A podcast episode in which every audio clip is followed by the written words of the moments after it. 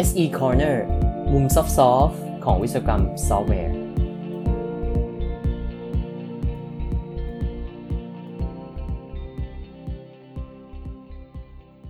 สวัสดีครับ SE Corner episode 57 ครับ กับผมชัยยงรักขิตเวชสกุลครับ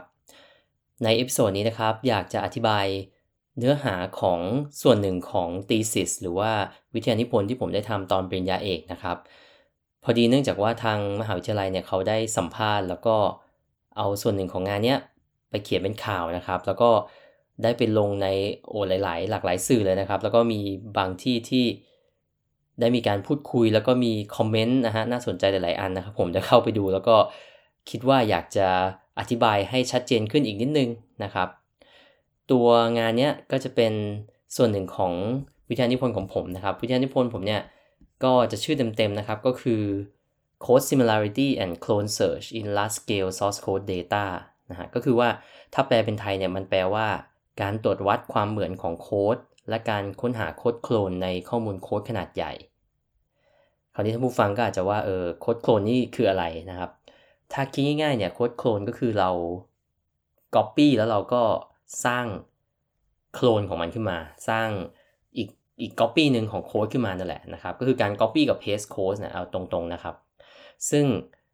ผมเนี่ยได้ทำการศึกษาเรื่องนี้แล้วก็ศึกษาถึงปัญหานะฮะที่เกิดขึ้นในการ Copy Code จาก Stack Overflow นะครับเอามาใช้ในซอฟต์แวร์ของตัวเอง แล้วก็คิดค้นเครื่องมือที่เอาไว้ใช้ตรวจสอบเนี่ยโค้ดที่ถูก Copy มาจากฐานข้อมูลขนาดใหญ่ ๆ พวกนี้ซึ่งตอนที่เขาไปเขียนข่าวเนี่ยก็อาจจะ ตัว title หรือว่าชื่อของข่าวเนี่ยอาจจะทำให้เข้าใจผิดไปนิดนึงนะครับ คือเขาบอกว่า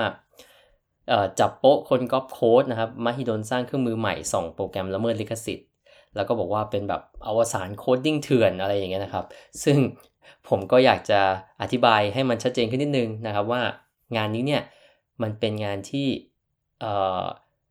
คิดค้นวิธีการนะครับที่จะสามารถหาโค้ดที่ถูกก๊อปปี้เนี่ยมาจาก แหล่งข้อมูลขนาดใหญ่ ๆ ได้ แหล่งข้อมูลขนาดใหญ่ๆคืออะไร แหล่งข้อมูลขนาดใหญ่ๆก็เช่นเนี่ย source code ทั้งหมดที่อยู่บน Stack Overflow นะครับ source code ที่อยู่บน GitHub อย่างเงี้ยนะครับ แต่การที่ตรวจสอบเรื่อง license เรียกว่าถ้าสมมติเอามาใช้แล้วมันละเมิดลิขสิทธิ์เนี่ย มันทำได้ระดับหนึ่งนะครับ คือตัวเครื่องมือเนี่ยก็สามารถตรวจสอบ license ได้ แต่ว่าในระดับที่มันจะต้องมี license term อยู่ในในตัวโค้ดนะครับ แต่ว่าถ้าโค้ดที่มันอยู่บน Stack Overflow เนี่ย มันก็จะมี license ที่มันมากับตัวเนื้อหาบนเว็บไซต์อยู่แล้วนะ ซึ่งเคยพูดไปแล้วใน episode 47 นะครับ มันก็จะเป็น Creative Commons Share Alike นะครับ หรือว่า CC by SA เวอร์ชันก็ตั้งแต่ 4.0 3.0 ลงไปเรื่อยๆ ตามระยะเวลาที่เนื้อหานั้นปรากฏในเว็บไซต์ แต่ว่าไอ้เครื่องมือเนี้ยมัน เอาจริงๆ ก็ยังต้องบอกว่ามันเป็นโปรโตไทป์เนาะ คือผม ทำตอนที่เป็น PhD เนี่ยมันออกมาเป็นเครื่องมือที่สามารถค้นหาข้อมูลโค้ดจาก Stack Overflow กับ Software Project ได้ แต่ในตอนที่ทำ PhD เนี่ยเรานั่งดูตัวโค้ดที่เราเจอเนี่ยด้วยมือนะครับ แล้วเราก็หาว่ามันมีปัญหาเรื่องออความปลอดภัยของโค้ดหรือว่ามันมีบั๊กหรือเปล่านะโค้ดบางอันเนี่ยเป็นโค้ดที่ที่เก่าแล้ว แล้วก็เป็นโค้ดที่อาจจะมาจากโปรเจกต์อื่นที่มันมี ลิขสิทธิ์อยู่นะแล้วโค้ดน่ะถูก Copy ไปวางบน Stack Overflow เป็นคำตอบ คนที่เอามาตอบก็อาจจะไม่รู้หรอกครับเขาก็เขาก็คิดว่าโค้ดเนี่ยมันก็เอามาเป็นตัวอย่างอะไรเงี้ยแต่คนที่เอาไปใช้ก็ไม่รู้อีกนะก็เอาโค้ดที่มันมีที่มันมีลิขสิทธิ์เนี่ยเอาไปใช้ในซอฟต์แวร์ของตัวเอง ซึ่งถ้าสมมติว่ามันเกิดมีการตรวจสอบมันขึ้นมาเนี่ยจริง ๆ มันก็มันก็เป็นความผิดนะครับตามตามที่ระบุไว้ใน license แต่ว่าคราวนี้ว่าจะอาจจะอธิบายว่ามัน มันแปลว่าเอ่อไม่ให้ใช้โค้ดจาก Stack Overflow ไหมนะครับผมว่าอันเนี้ยหลาย ๆ ท่านที่คอมเมนต์เนี่ยอาจจะตีความผิดไปนิดนึงนะครับก็คือว่า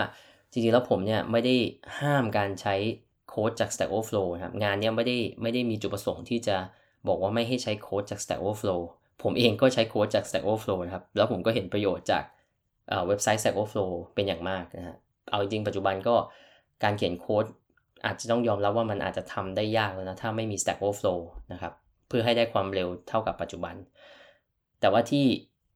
งานที่ทำเนี่ยคืออยากจะให้ทุกคนมีความตระหนักมากขึ้น เวลาเอาโค้ดมาใช้จาก Stack Overflow ครับว่าโค้ดเหล่านี้อาจจะมีไลเซนส์คือโค้ดอยู่บน Stack Overflow อย่างที่บอกมันมี license basic อยู่แล้วก็คือ CC by SA นะครับเอาเป็นว่าอ่าใหม่ล่าสุดก็ 4.0 แต่มันอาจจะมี license อื่นอีกนะครับโค้ดเหล่านั้นเนี่ย เพราะฉะนั้นคือการเอามาใช้เนี่ยอย่างน้อยนะฮะระดับแรกก็ต้องให้ attribution หรือว่าให้เครดิตกลับไปที่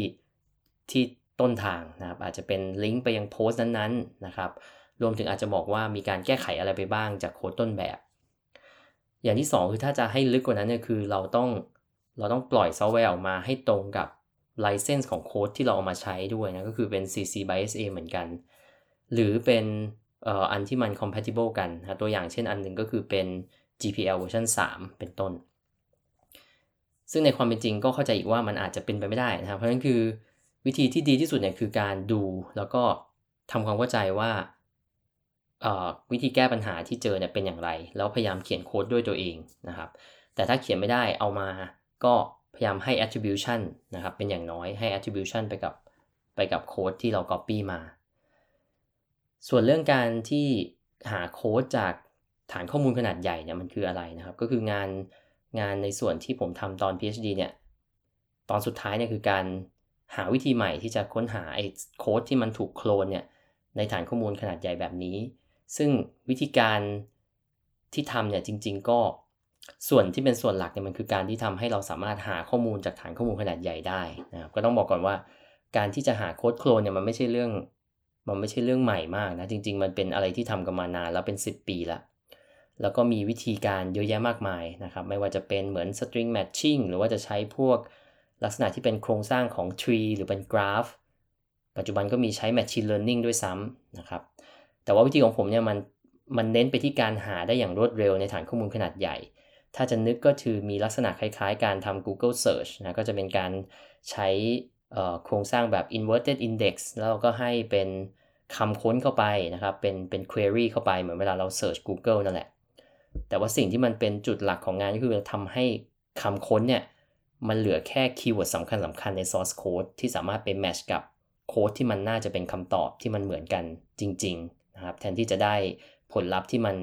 อะไรก็ไม่รู้ที่มันไปแมชกันไปหมดนะครับ ต้องนึกนึกว่า source code มันก็จะมีอะไรที่มันเป็นคำ basic basic อะเยอะแยะมากมายเนาะ in string